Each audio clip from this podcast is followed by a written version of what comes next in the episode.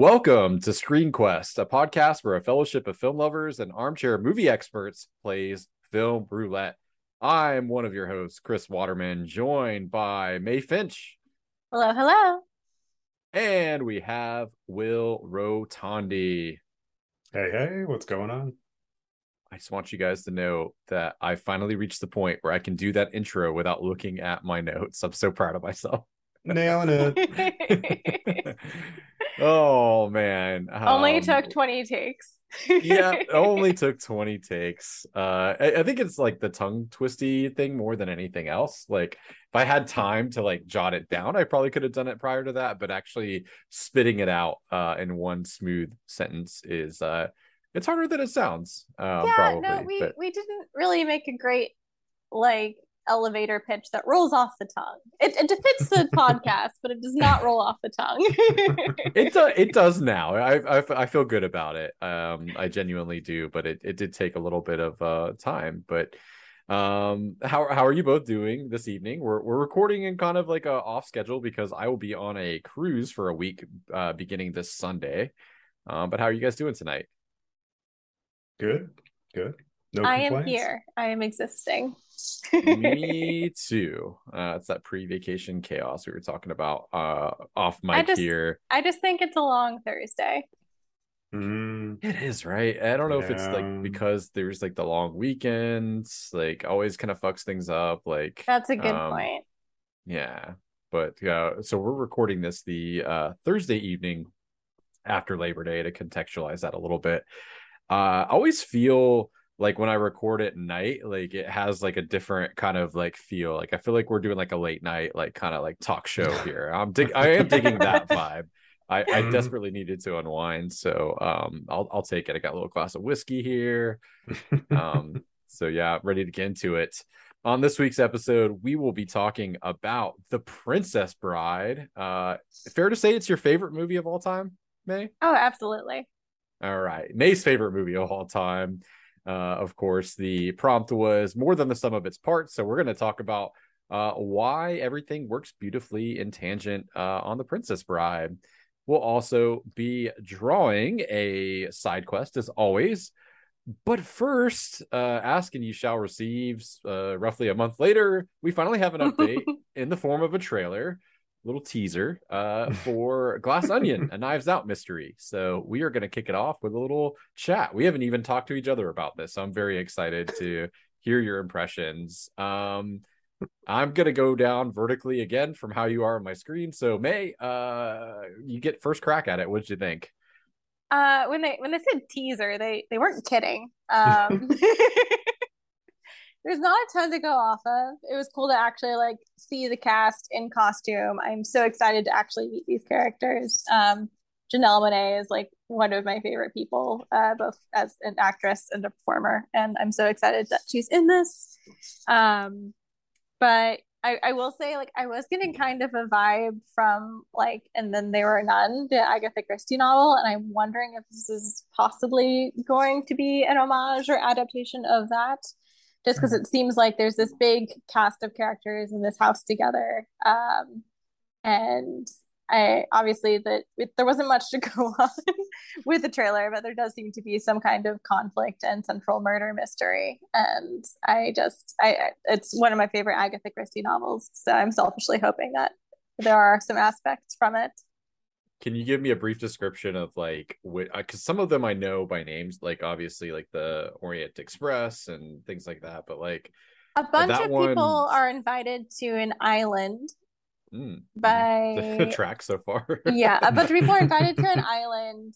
They don't really know each other. They only kind of loosely know the people inviting them, who are conspicuously absent from the island. Mm, And I don't want to spoil anything, but someone gets murdered that first night.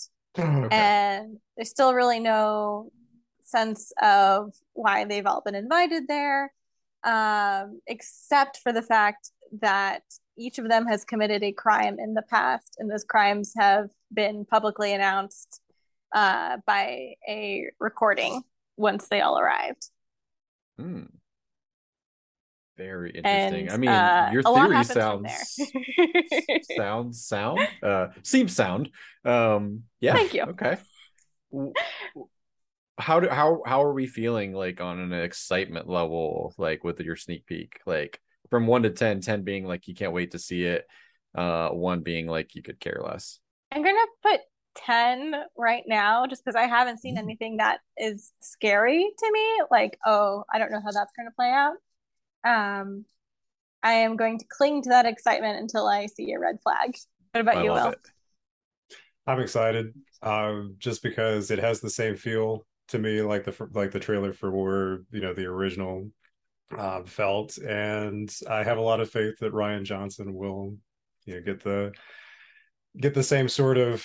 I don't. I feel like there's the potential to have the same sort of magic that the first one had. Uh, I like the cast of characters, and uh, just after how goofy and entertaining Knives Out was, I'm ready for some more Kentucky Fried Poirot. It's it's set. So.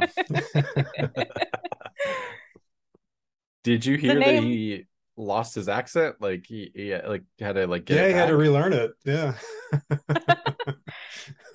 it's going to be like just a slightly different southern dialect yeah, it's like Alabama now instead of wherever it was. It'll just be a different state like each time. Yeah.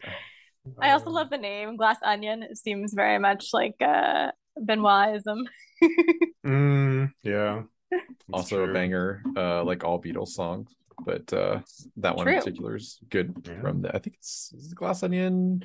I'm not gonna um demonstrate my uh put myself on a limb and, and say what album. I think it's the White Album, but I could be wrong. But anyway, um, I think this trailer is a perfect example of what a teaser should be. It gives you a little bit of the tone, um, a little bit of the feel without revealing any plot points, which is what I honestly want out of a teaser and really trailers in general. Like for the most part, um, like I don't feel like I just watched the entire movie, which is sometimes how I come uh, away from trailers feeling like I saw like most of the big story beats. Right? Like I hate that so much. Um, distinctly different feel. Like I think that's all to the good. And honestly, like a stupid thing, but something that really gave me kind of confidence that they, you know, feel good about the movie going into like the marketing cycle and um, kind of lead up to the release is that they are putting out in theaters as well. So Mm. um, I don't know if that was confirmed prior to today, but I didn't know it prior to today. So um, the fact that they're doing simultaneous like theatrical and streaming like shows that they think this will uh, make some good money and and you know be a decent film. Um, so I'm ready. all right screen screen quest group outing That would be awesome. It's around the holidays. I will be up in uh Charleston like around Christmas more than likely. Um, but uh if nothing else, we can always do like a rewatch uh virtually. Um my folks really fell in love with Knives Out like over the pandemic when things were at like their Mm. most quarantine uh state. Um I that we do like a family movie night like remotely and Aw. that's the one I picked because I was like, I think you guys will really like this. I uh, don't ask me why. Just it's not overly like morbid, um, but it is like darkly funny, and uh, it's just like it'll have a lot of tropes that you recognize and feel cozy with. And it was I couldn't have picked anything better. They still talk about it all the time, so it's adorable so I'm hoping to see it with them like over the holidays. Uh, it'd be fun. Cool. All right. Well, uh, if there's nothing else to add to Glass Onion, which uh, sounds like we all can't wait for, let's uh, let's draw a side quest and another shuffle. We will do. Ah, I don't know that we've had this one yet. So this is uh, Deus Ex Machina. So I'm going to pull up my description of that, which is talk about a moment in a film where you could no longer suspend disbelief for the sake of the plot character. So a little different than throw your popcorn. This is more about uh not being able to suspend disbelief. Um maybe we had one of these, I'm not sure. But uh I'll let you guys ponder if either of you have something. Um let me know. I might take a beat and think about this and cut around this. So yeah i have to think. abracadabra, abracadabra, alakazam. Boom, someone's gonna put their opinion here. I would have to say it's been a while since I've seen it, but I do remember this being a moment when I was watching it. I think I saw this in theaters. Was when I went to go see Die Hard Five. it was like Die Hard. It was like a good day to Die Hard. I think was the name of it. And I had always been a fan of Die Hard. Like I'll I'll talk about the original one like all day, any day. The second one too, and you know what? Actually, even the third one. Um, but there is there's a chase scene I feel like is early on in the film, and it's going on in Moscow because the film takes place in Moscow, and I really don't remember the detail. It's like John McClane's going to find his son, who I guess is undercover in Moscow. It's, and I wish I could tell you more, but again, it's been so long, and it's like it's the one. It's sort of like the last Indiana Jones movie where you try not to remember it as much as the others. but uh, he's going over there to find his son, and he gets into a there's you know like the obligatory car chase scene, and he's in like an old rusty lorry that ends up getting smashed. I think at some point during the chase, and he just like pops out of that thing without a scratch on it like freaking Superman.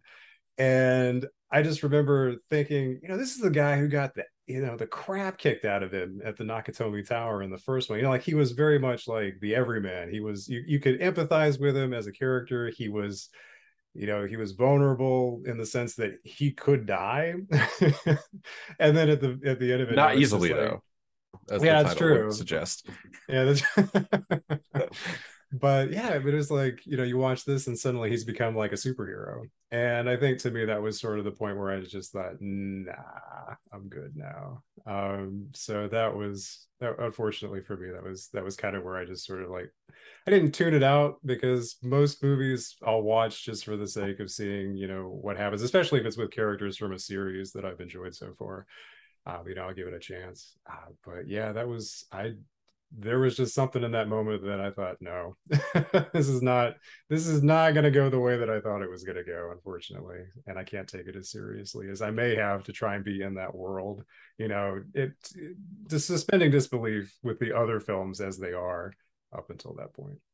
So, for context, for yeah. me, uh, to make it that far into the series and finally have to draw the line like speaks volumes about uh will's uh really anybody's tolerance like and willingness for disbelief because there are some stretches in those movies up to that point. And so um i, I kind of want to watch this just to kind of see the scene you're talking about because like uh it's the first die hard movie that i i didn't like i made a conscious effort to like not see yeah. Um, and I think there was a sequel after that, right? Like Live Free or Die Hard, right? Or Good Day so to Die that, Hard. Live Free or Die Hard, I think, is the fourth one.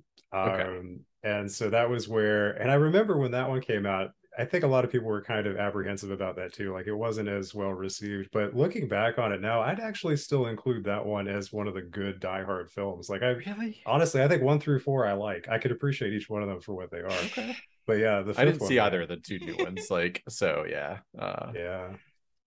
That's wow. that's commitment. I mean, yeah, I've definitely gotten into series, uh, series is uh that were that were not good. I just I got involved and I couldn't break myself out of them. Um, I I ended up watching Riverdale for a shame shameful number of seasons. Noise. oh, I heard yeah. decent things about that to start anyway. Like the first season was okay it was okay. It was mm-hmm. not great, and it oh it went it went downhill so sharp. Um, Die Hard is actually on my shame list, though. Um, I will have to watch Noise. it this Christmas.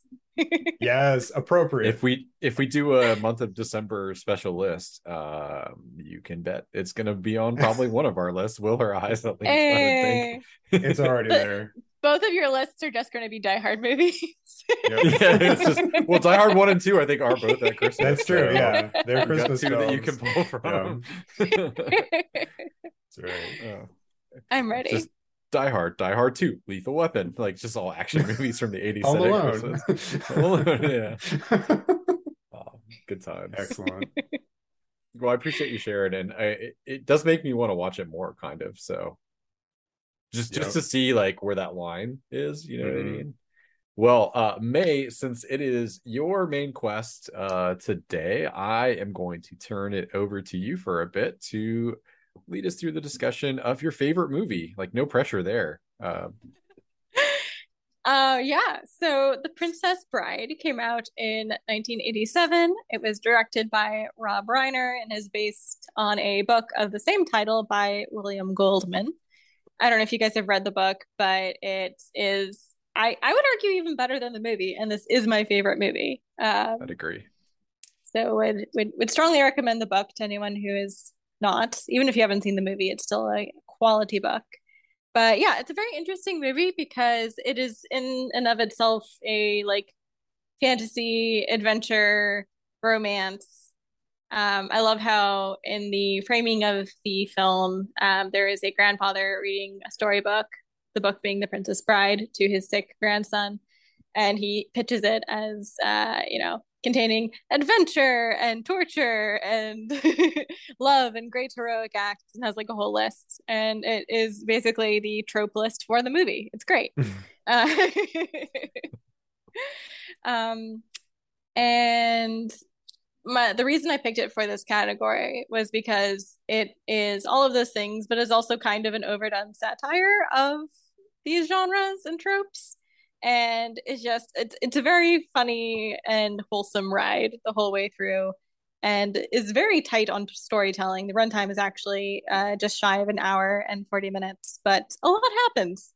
Um, it stars Cary Elwes and Robin Wright as the kind of central couple that is fighting for a future together as well as Mandy Patinkin as uh, Inigo Montoya, who uh, I'm sure everyone has heard his little speech uh, by now.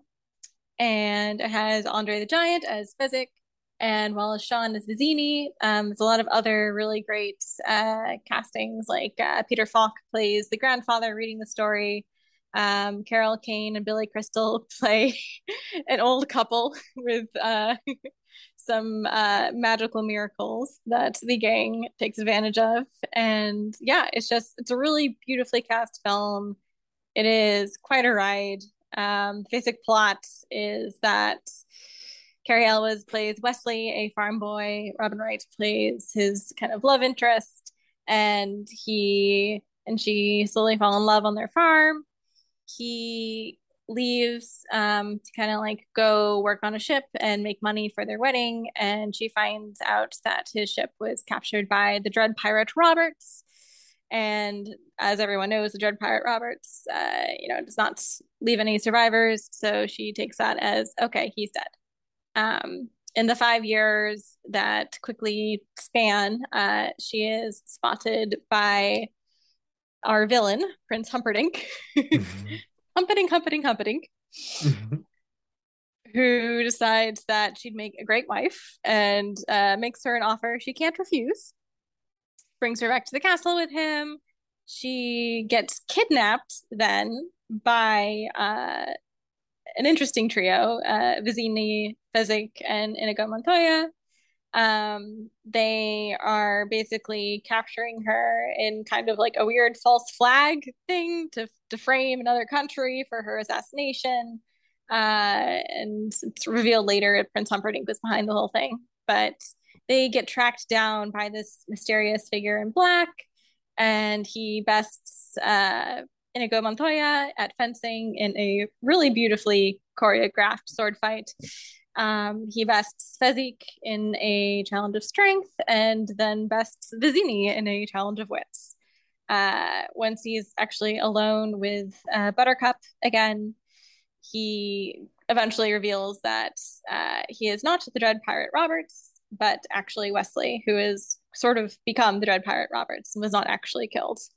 Um, a lot more happens. They get uh, hunted down by Prince Humperdinck. Uh, Wesley dies mostly and then is brought back to life uh, by a figure named Miracle Max. Uh, he's now being helped by Inigo Montoya and Fezzik. Uh, they all storm the castle in grand fashion get Buttercup back, and Inigo Montoya is able to finally kill the man that killed his father, which is an important subplot. Uh, and they all go riding off on four white stallions into the sunset. Basically, the plot. Uh, if I missed anything, please chime in. But uh, yeah, so lots happens in that hour and 40 minutes. Um, I think both of you had seen this before, but if you remember, what were sort of your first impressions watching this film? Like, did you go into it knowing it was going to be kind of an over the top satire, or what kind of frame of mind were you in? I first saw this um pretty young, like nine maybe. Oh. And ironically enough, or coincidentally, is probably a better adjective actually. Um, the way it was sold to me was very similar to the grandpa to you know um fred savage. Like um which is like i'm like this sounds lame as fuck. The princess bride? Like i know i will not be watching this movie. And my friend like quickly fast forwarded to like give me a little glimpse of the part with the eels. He's like, here's like an example of like, and I was like, all right, this looks wicked. All right, like let's let's go ahead, spin it up. And the eels uh, sold it to you.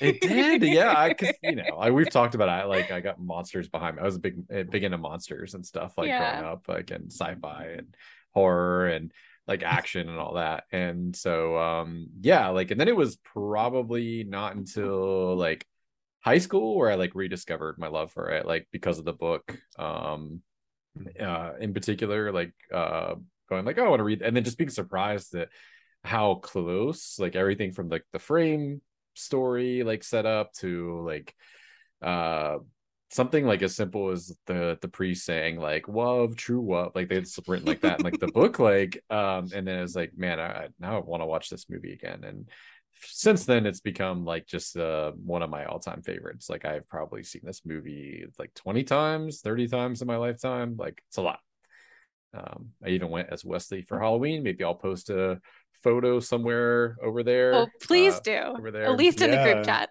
Oh, heck yeah. Marianne and I as Buttercup and uh, Westley. Um, oh, that's so perfect.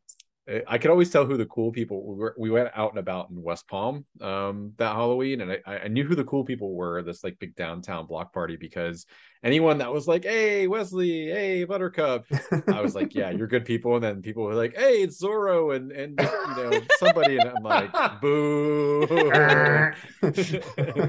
um granted like westley does look like zorro but like marianne had like a really nice replica of like the the red dress like Oh. um you know hair done up the right way so anyway that's a very long-winded way of saying um i've loved this movie since i was 10 and no i did not know that it was uh like the self-referential stuff didn't really occur to me until like probably like you know second third viewing as i was a little older so Chris, it's uh it's funny you mentioned Zorro. This is just a small aside, but um Cary Elwes will talk about like getting injured a couple times on set, and apparently the guys at the hospital just called him Zorro.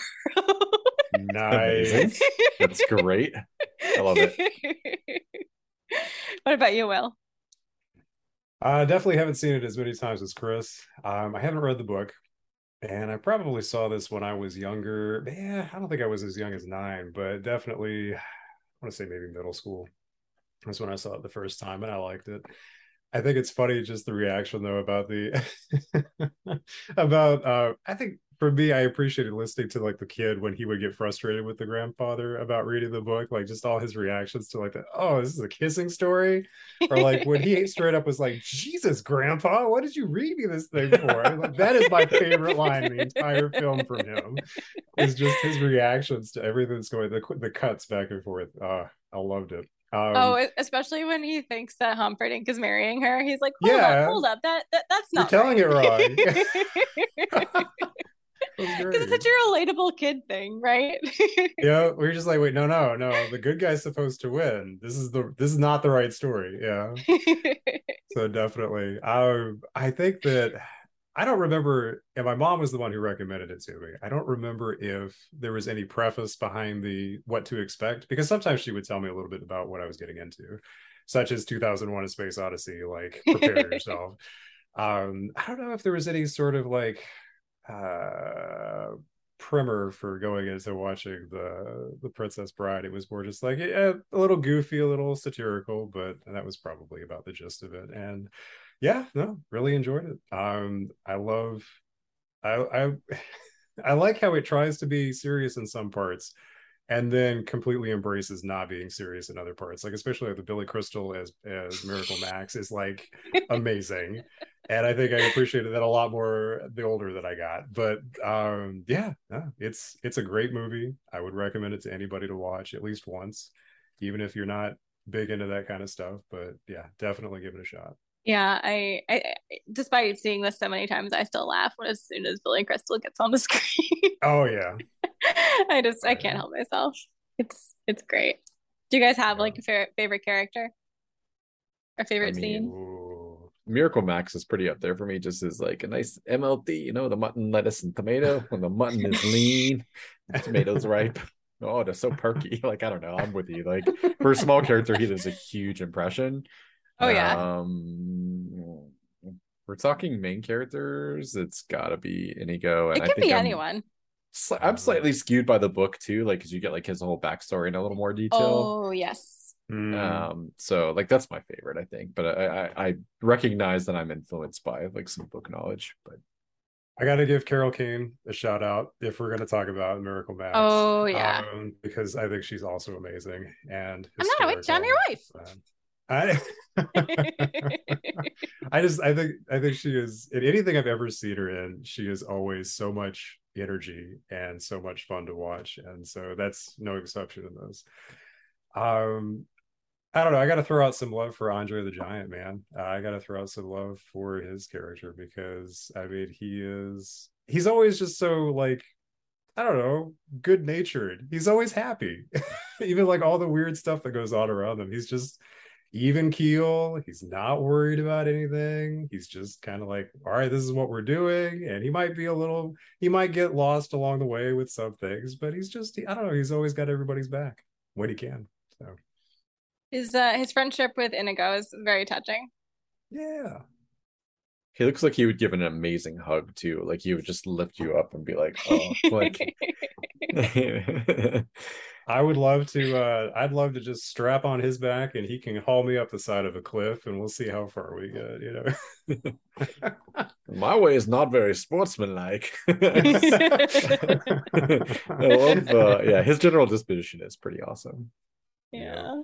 Yeah, for me, uh I'm also pretty biased towards Inigo Montoya just because I read the book and you learn a lot more about him. But also just um very genuine passion that he shows and it's it's interesting that his quest it's not obviously not like the main quest um, of the film because that's you know rescuing buttercup but his his quest is also like a fairly what seems like a very stereotypical revenge plot um but and this is a little behind the scenes factoid that hopefully doesn't spoil anything for will's game later but um yeah. he uh he revealed that his own father, Mandy Patinkin's father, uh, actually died right before filming um, mm. of cancer.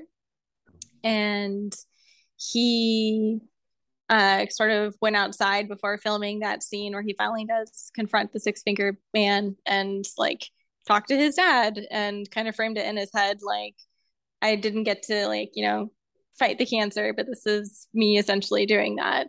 Um, and so when he's like screaming that, you know, he doesn't want anything, he just wants his dad back, you son of a bitch, that's very earnest and heartfelt, and that really comes through. Um, mm.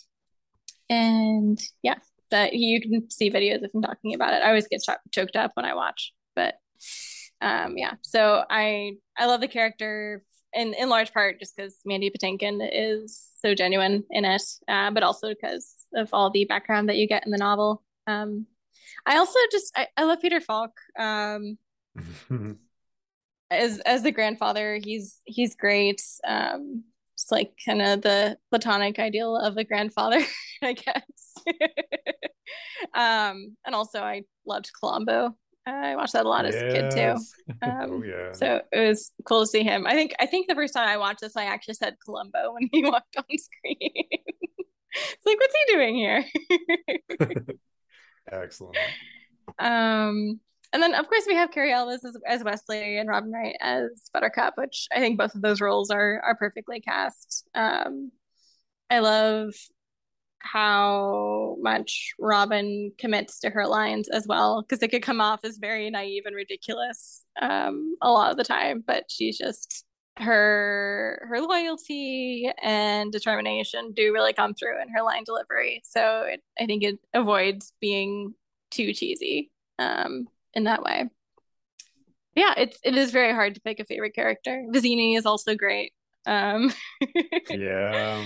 Oh, man. It's like uh they're very good at making him easy easy to hate. Like, like the only thing they could have done is made him like kick a dog or something. But uh, the whole battle of wits scene like really stood out to me as a kid as well. Um, in part because like that's totally kid logic to go and point behind someone and be like hey what is that over there? Yeah that's always a head scratcher for me though like um i'm glad i have you two to bounce like why if he has the ultimate say over who drinks what like why does he do that? It's always bothered me so uh marianne and i always come up empty on it. Is it just just for for jokes? Like uh, is it just, just to be silly or I, I want to hear Will's take. My take is that it's partly a joke, partly he is so confident he knows which glass it is that he wants to like see the um like satisfaction on Westley's face when he thinks that he's chosen wrong. Gotcha. Before he kills over and dies. I feel like Vizzini would would be into that. so it's more more about making Westley think he's you know, uh Vizzini uh, is going to die, and then mm. revealing that, like, in fact, it's Westley. Based on okay. how the rest of the scene plays out, I would say that, that. makes sense. I also think yeah. it's just supposed to be funny. yeah. Okay.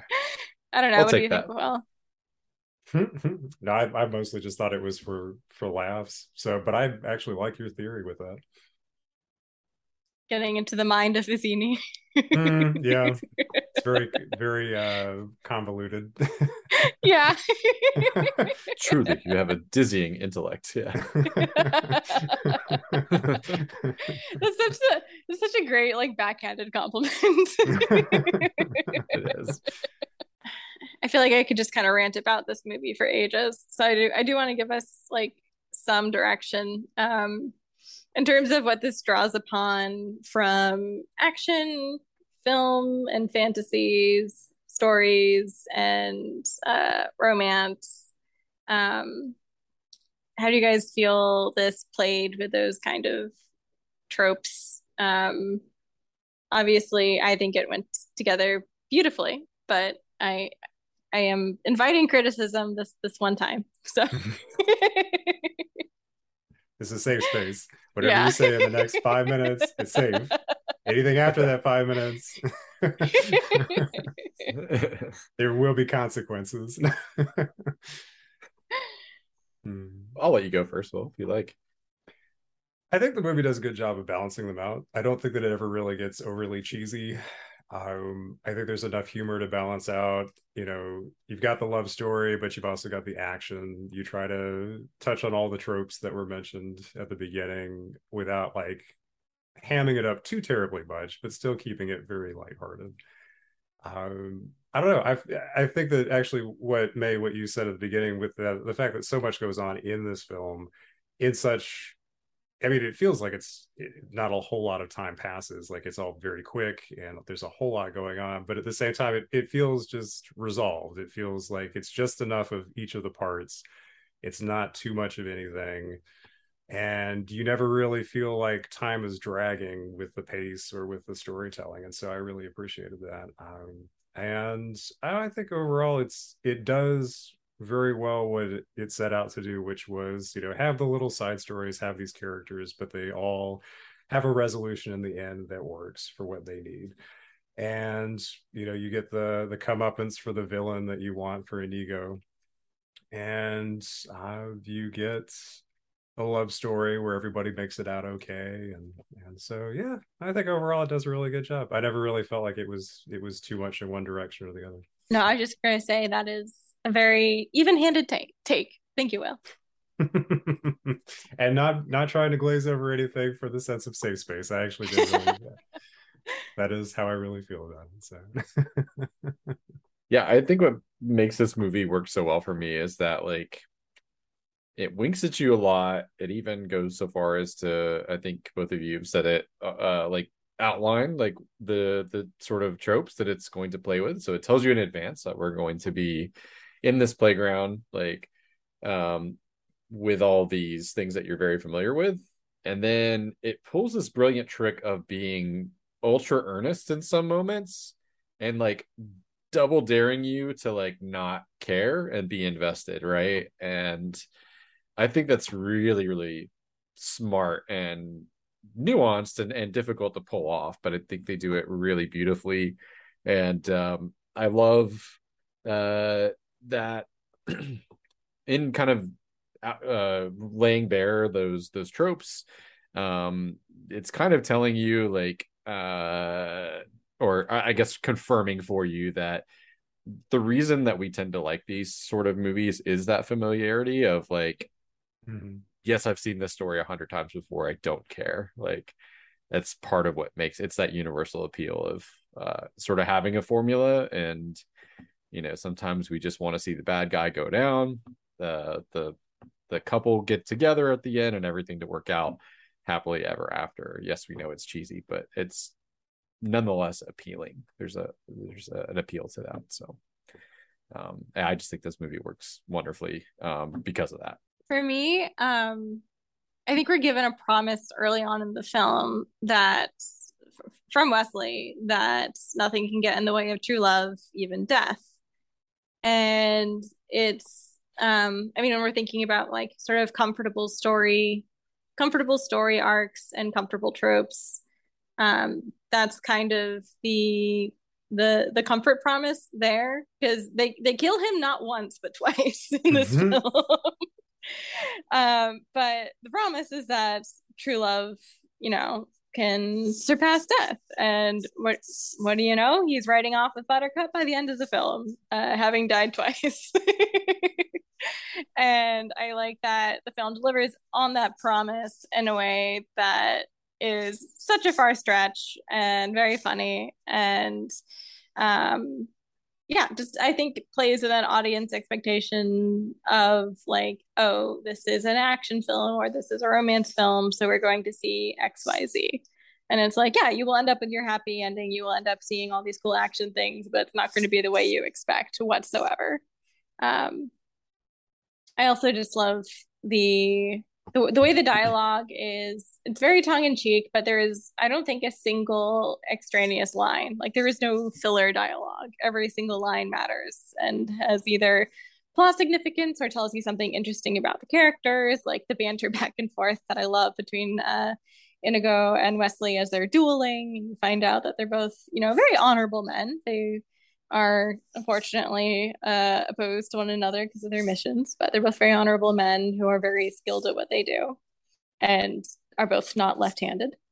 Um, and then you also have scenes uh, like the ending, which I do want to get your guys' take on, uh, where Westley has to pull off a major bluff to Prince Humperdinck in order to save the day. Talk about promises he I love how he says it won't be the last, and then just it's a series of like insults along with the bluff. Like, you know, it's possible, pig. Like, and he just keeps like every time he spits out a line. Um, I love that because A, it's just funny to hear him like, you know, call him different names, but B, like when you like you realize that the prior line is like it won't be the last. Like he's making good on that promise. like, exactly. By, by continuing to hurl insults at him while bluffing. So sorry. Anyway. No, that's a great point. Like uh, a big part of the comfort of the film is the fact that it makes these kind of outrageous promises, but manages to keep them in really funny ways. Um, what did you think of that kind of bluff scene? I um, I was trying to remember back to when I first watched this. I was also very young, so the memory is a bit shady. But I remember uh, being extremely impressed, at least as a child, at uh, his ability to kind of put on a brave front in that moment. Uh, looking back on it now, it just it's it's almost Shakespearean in the way that the bluff and insults are uh, crafted. So I I'd say it holds up pretty well. Yeah, I mean it's it's one of my favorite parts.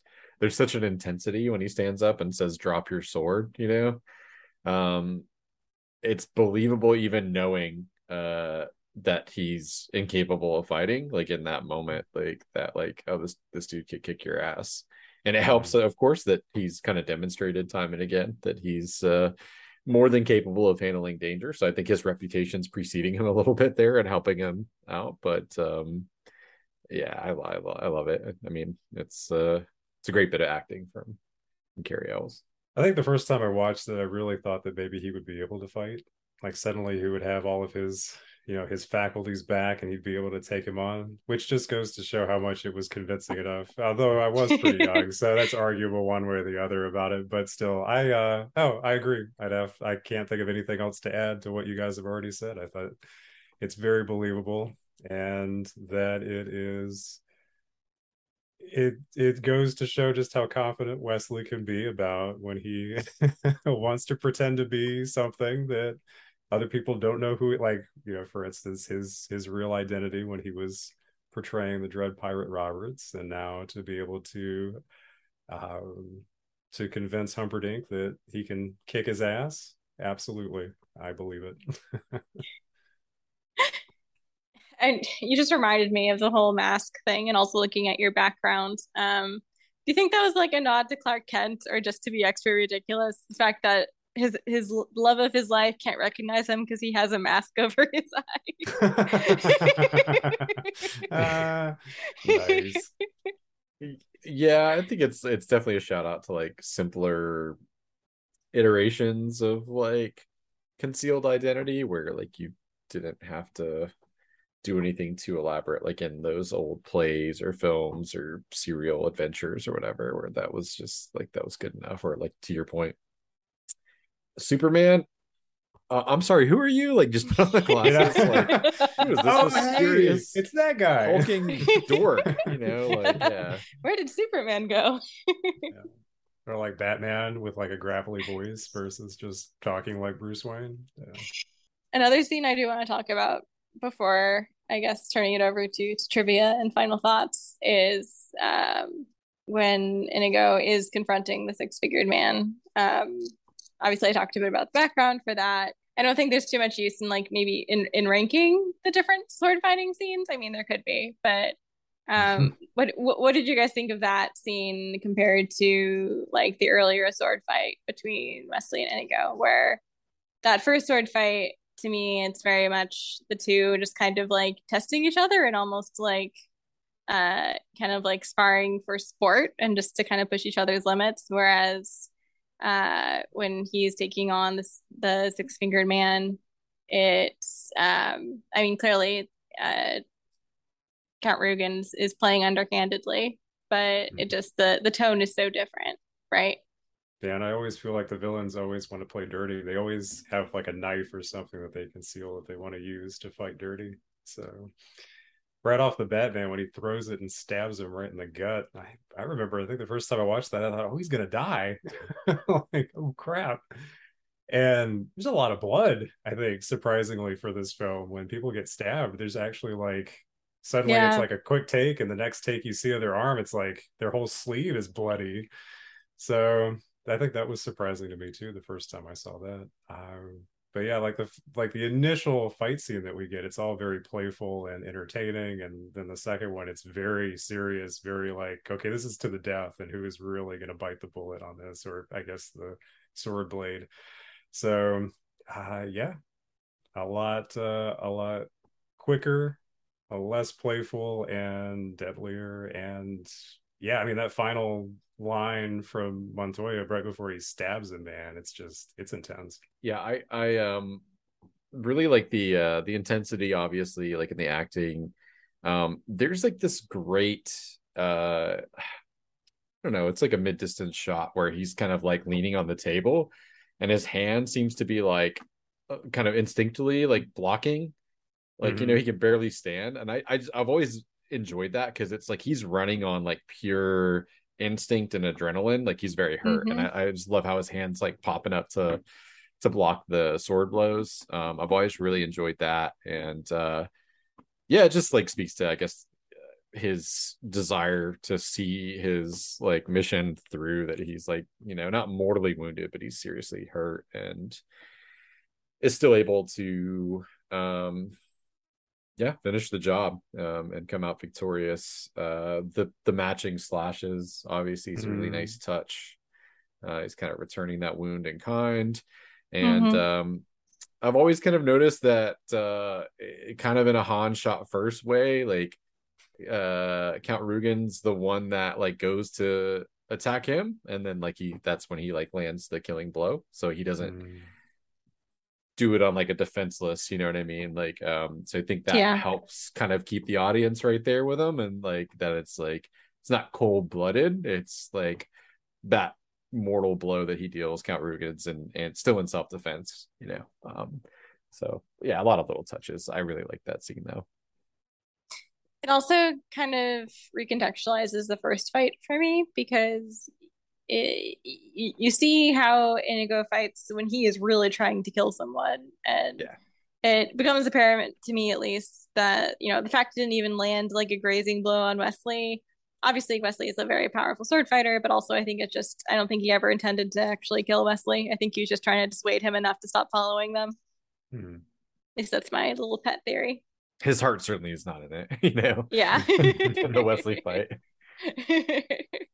well, I could keep talking about this uh, for hours, but I will spare you guys and our listeners. Um, are there any final thoughts you guys have about The Princess Bride? Just if you've not seen this movie and you watch or listen to this podcast, like you owe it to yourself. Like, just trust me. If you've ever thought, oh, it looks cheesy or um i don't know like it doesn't look like something i'd be into like i think you'll be pleasantly surprised so this is just my appeal to you to like give it a shot? Like as as Mae has already said it's it's less than an hour and 40 minutes. Like what do you got to lose? Like i guarantee like you've you've watched sporting events or um i don't know like youtube videos probably that are well maybe this podcast is one of them i don't know. That, are, that are longer and worse than the princess bride i guarantee you so. If you're listening to us right now you can handle the princess bride that's all exactly. Um, but it is just well one said. of the all-time greats. It is one of the all-time greats so there's my appeal to you that's all i have to add I can't top that. No, I'm not. I'm not following that act. That's fair. That's fair. Then uh, all I will add is if you've ever heard, "Hello, my name is Inigo Montoya. You killed my father. Prepare to die." Then you need to see this movie. That's right. Agreed. Or someone say that something is inconceivable. inconceivable. Yep. Uh, do not think that word means what you think it means. yep. Oh, we got to do a final or a favorite line then. If I mean, if we're gonna just go oh, true. real quick, I feel true, like true, that true. that that would be a good way to polish this off. So no, go ahead. You can, you can go first, Chris, because he's nope, I'm, I'm thinking. No, I'm thinking. I'm thinking. It's hard to narrow it down. I I know what I want to say, but I'm also afraid I'm going to get a word wrong, so I am pulling it up real quick. Um, I don't know if this is like my all-time favorite, but it's the one I quote the most, and it's very silly. So, um, Inigo's trying to cheer up Fezzik, who's just been chastised by Vizzini for uh, like thinking. So he's mm-hmm. they're doing like a rhyme game. Oh, and, oh yeah. Uh, you know, when he's like, "No more rhyming now, I mean it." Anybody want to beat it? yeah. I don't know. I say that all the time. Like, I don't know why, but it's, it, it has been stuck in my brain since I was 10. Um, and it's just one of those things that I say sometimes to, to cheer myself up or just to add a little bit of, uh, you know, humor to a situation. So I can't say that's my all time favorite. But That's the first one that comes to mind. That's like an example of just the silliness that this movie is. Um, my favorite is definitely just the the the repeated speech by Inigo, but and I think an underrated one, which is a quick back and forth between Miracle Max and Valerie after they've gotten the magical pill from them, is uh, Max says, "Have fun storming the castle," and Valerie asks if she if if he thinks it'll work, and he says it would take a miracle. Mm-hmm. that is pretty good.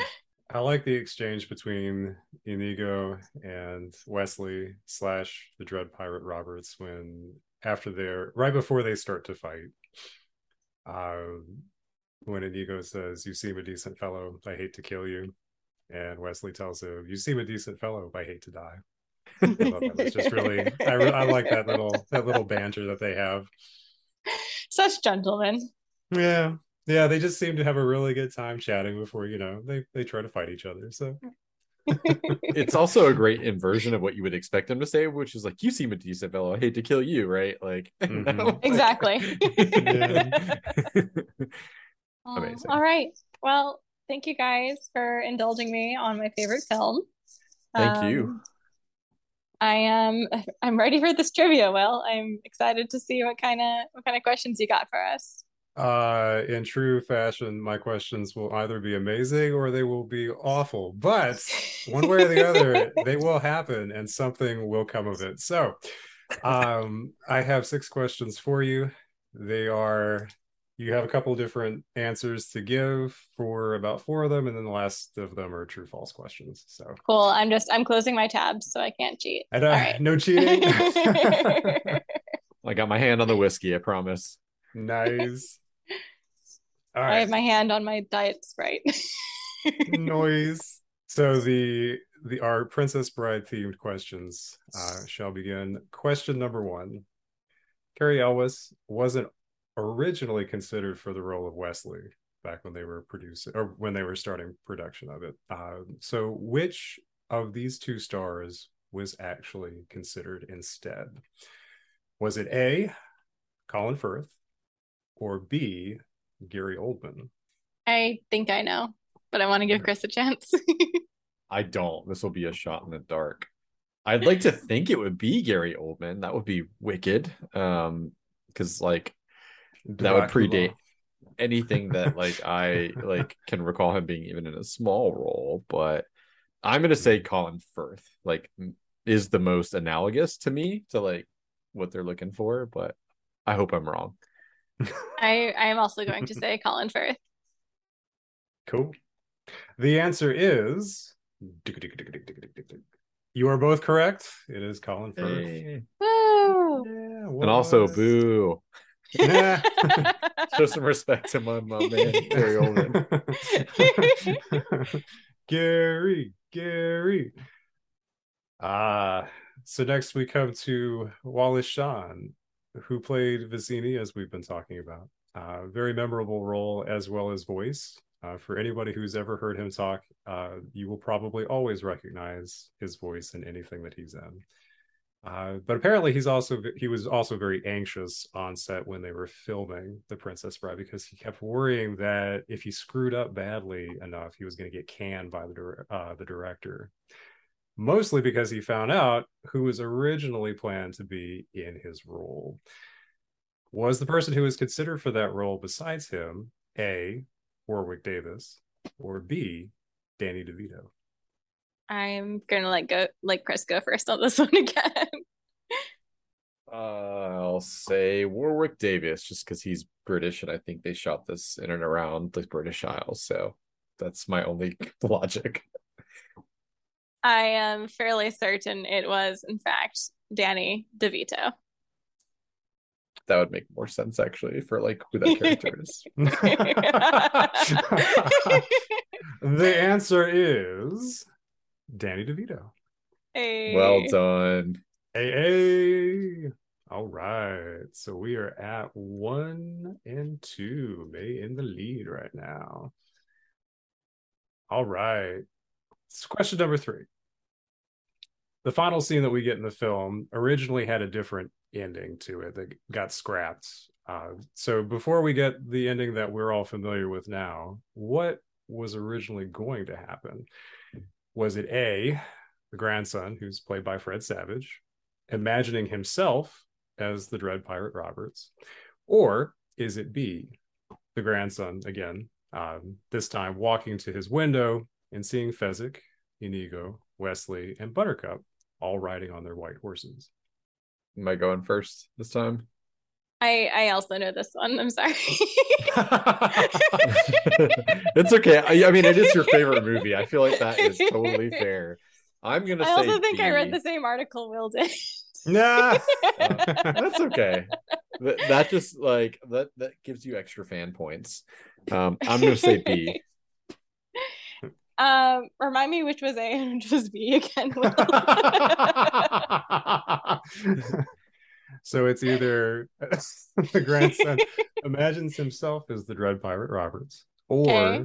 He walks to his window and sees Fezzik, Inigo, He- Westley, and Buttercup on their horses. He uh, he walks to the window.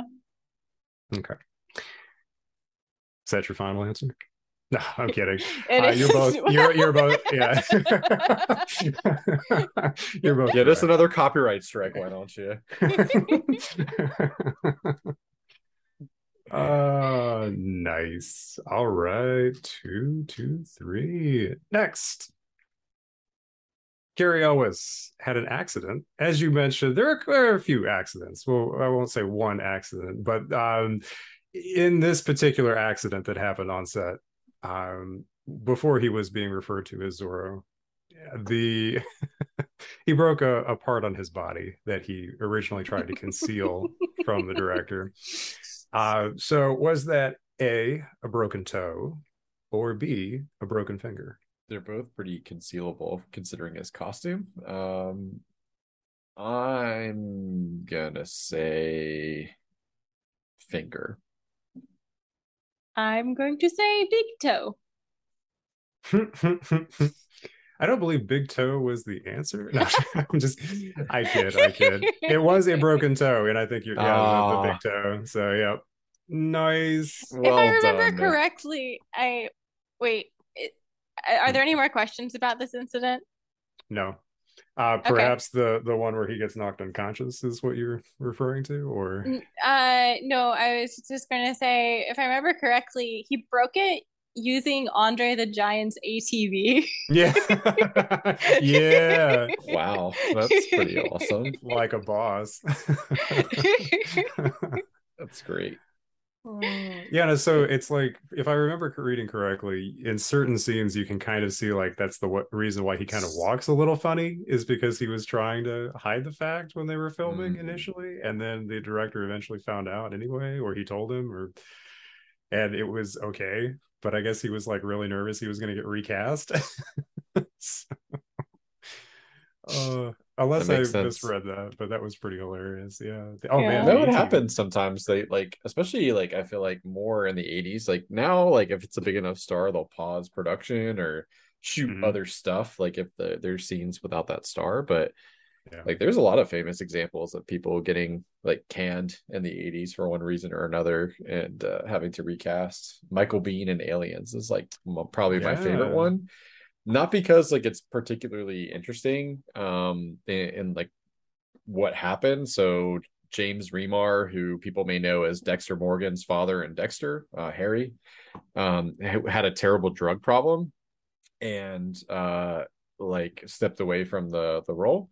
What I think is interesting about that particular story is that like all of the cast and crew covered for him for like decades and just Mhm. said that like it was uh you know um I don't know, like anything besides that, like they really allowed him a lot of grace and to kind of tell that Hmm. story when he was ready. And then like when he was ready to talk about it, he was the one that got to kind of reveal that. And I thought like that's a bit of sweetness and like privacy that is not typical of Hollywood whatsoever. And it was just No, that's that's beautiful, all- actually. Yeah. yeah, like all those people kind of keeping that like to themselves, um, sparing him the embarrassment and um, you know, letting him discuss it on his own terms. So I may not have won the trivia game in formally, but there you go. I Chris, What this I is the only like- this is the only film I could beat you on trivia. That's not true at all. But no, you like well played, and uh, like I said, you totally deserve. I mean, it's your favorite movie, so Wait, I would expect the- no less. Is that is that that the ending? Is that all the It's not questions? over yet. Oh, I thought you said you had six. I thought you said you had six. Oh, I'm sorry. I'm sorry. Uh, just Unless- like Khan at the end of Star Trek concede, 2. Chris. No, no, no. I don't Chris. concede. I will play this out. I will. I will widen the golf if I have to. Like Chris, from your you, uh, victory. you you you seem a decent fellow. I hate to beat you. you seem a, a decent lady. Uh, I hate to be beaten. I guess. Uh, I'll, I'll accept fellow. Fellow is fine. All right, let's go. Sweet. All right. True or false? Arnold Schwarzenegger was originally planned to be the character of Fezzik before Andre the Giant. False. True. The answer is true. Ah, That one blew my mind learning that. Right? That's amazing. but apparently when they finally got around to getting things together to start production, he had already his career had taken off so much that they couldn't afford him. So that's a good dream cast candidate right there when that, Arnold that Schwarzenegger good... was Fezzik. oh man. you imagine? Would been great. I will um, right. I'm gonna put in like a little photo over here. If you've never seen it, Google uh Andre the Giant, Arnold Schwarzenegger, and Wilt Chamberlain standing like next to each other. Yes. Oh it, yeah. Oh, it's it, so it's cool. an amazing contrast of like size. But anyway. Also true or false? The names of the fencing moves and styles that Westley and Inigo Montoya mention to each other while they're dueling are all real. I don't know this one. This is a toss up. Mm, I'll say yeah, see, it's hard because like some of the countries are fake in this, but then they make reference to Spain and stuff in the movie. So it's so hard. I'll say true. I and I'm gonna Sorry. say false. The answer is true. So hey, congratulations. One more point. Noise. You bested me. On one. so yeah, I mean that's five to three. Congratulations, Babe, for taking well it. played. Yes. Thank you. Thank Excellent. you. I'll play it to you too. Now I kind of want to know what a Agrippa is.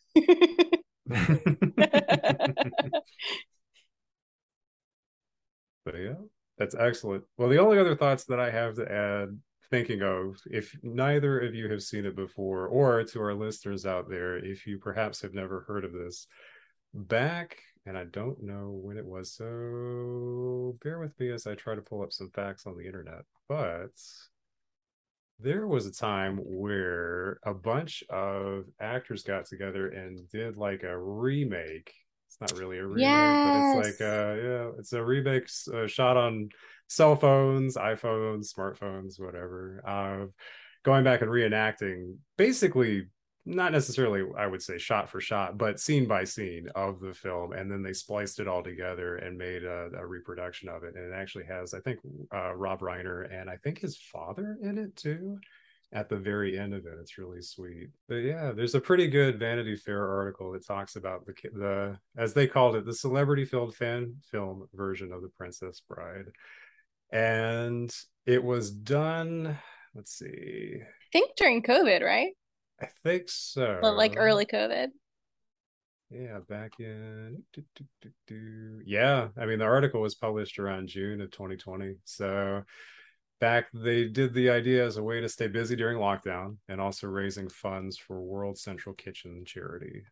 So if you ever get a chance it's got a lot of really cool folks that got together um, to reenact these scenes just using you know basic whatever props they could find and just some of the acting and goofiness is i mean it's amazing especially if you are familiar with the film and like we've talked about the stuff that we've discussed in the podcast just watching that reproduced in that version and being able to identify and know who those characters were despite the fact that they changed like every scene into different actors it's amazing. It is if you are looking for something that's short it is not. It is basically like watching the entire film only with this reproduction. So if you have time I'd re- i would absolutely recommend it.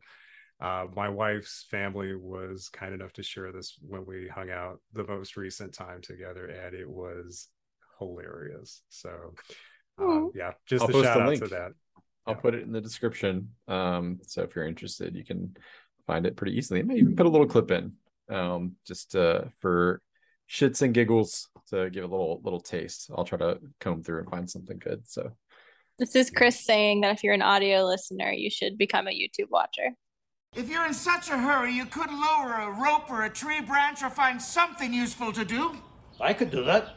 In fact, I, I've got some rope here. But I don't think you would accept my help since I am just waiting around to kill you. That does put a damper on our relationship. I promise you will reach the top alive. That's very comforting. But I'm afraid you'll just have to wait. I hate waiting. I, I could give you my word as a Spaniard. No good. I've known too many Spaniards. So you cannot find another way to trust me? Nothing comes to mind. I swear. on the soul of my father, Domingo Montoya, you will reach the top alive. Throw me the rope.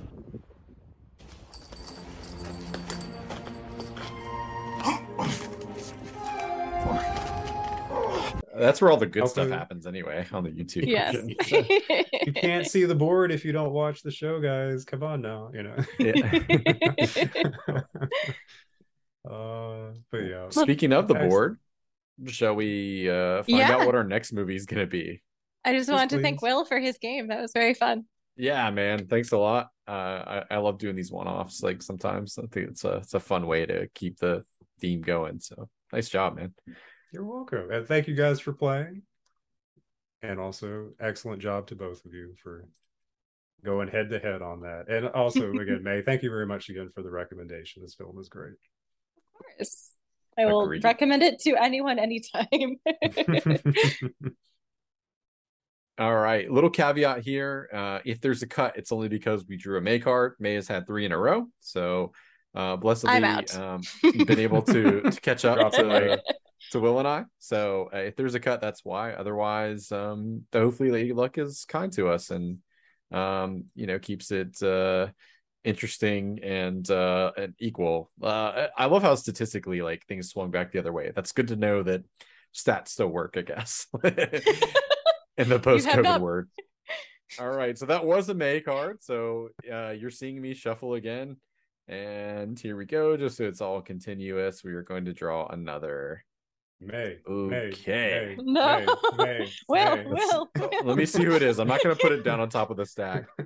Um, it is. It's a will card.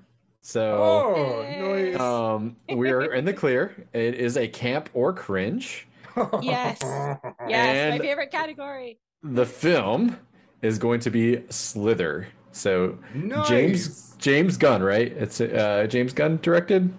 I believe so. James Gunn stars Nathan Fillion, if I recall correctly. Michael Rooker, um, who plays Yondu in Guardians of the Galaxy. That's why I think it's a James Gunn movie, but um, but yes, this is a sci-fi horror comedy. Um, this is the best way I can Hmm. categorize this. That is very gross in a funny way. So it is not like realistic gore. It's more about creepy crawly, like oozy stuff. Um, Yup. that's my little tease. Uh, you feel free to add anything that you want since you nominated the movie, Will, but that's that's all I got. It's like if you if you happen to remember anything about the film, now is your time to share it. No. Elizabeth Banks too, right? She's in it, right? If I remember right. She She's is. yes, Yeah. yes, the the principal. Yeah. I know nothing about this. Um, and I'm excited slash terrified. Don't watch it during dinner, and um, yeah, no. Easy. Mhm. Easy. Yeah. that's my only advice to you. Uh, it, it Does like a I said, it- dog die? Oh, good question. Ah, damn. I, I'm I not don't sure. feel good about the chances, but don't. I mean, I'd rather err on the side of no, he's not going to make it. You you've lied to me before, Will. I know. I'm trying to. Like, I feel like I'm- there I'm is some animal bad violence, but I don't know if it has to do with a dog. Um, Oh, since we're Is it something that slithers? Oh, nice. Somebody says yes. We see multiple mutilated. Hold on, please hold. oh, oh. Is there a dead animal? Yes, we see multiple mutilated and bloody animal corpses of cats slash dogs, etc. yeah, there's a lot of Uh, okay. a lot of a lot of um A lot of dogs die. Very Dogs. graphic. Graphic. Somebody else posted. yeah I I will close Ellie's eyes while I watch this. Good to know. Perhaps uh, we will watch an early cut of this and then tell you like the timestamps of the. mm, maybe don't. Maybe just skip. on this uh does the dog die website literally like the i don't know it's not even 10 down does a dragon die Is one of the- Yes. I love it. Are I there just have to share spiders? Is someone stuck? Is a child abused? Does a dragon die? Some of the categories are really funny depending on the film. like Does a head uh, get squashed? I was I was watching uh REC when we were doing REC and I looked up REC just because I knew it was going to be like fairly bloody and I just wanted to prepare myself. And one of the questions was is like Santa Claus's actual existence disputed or something like that.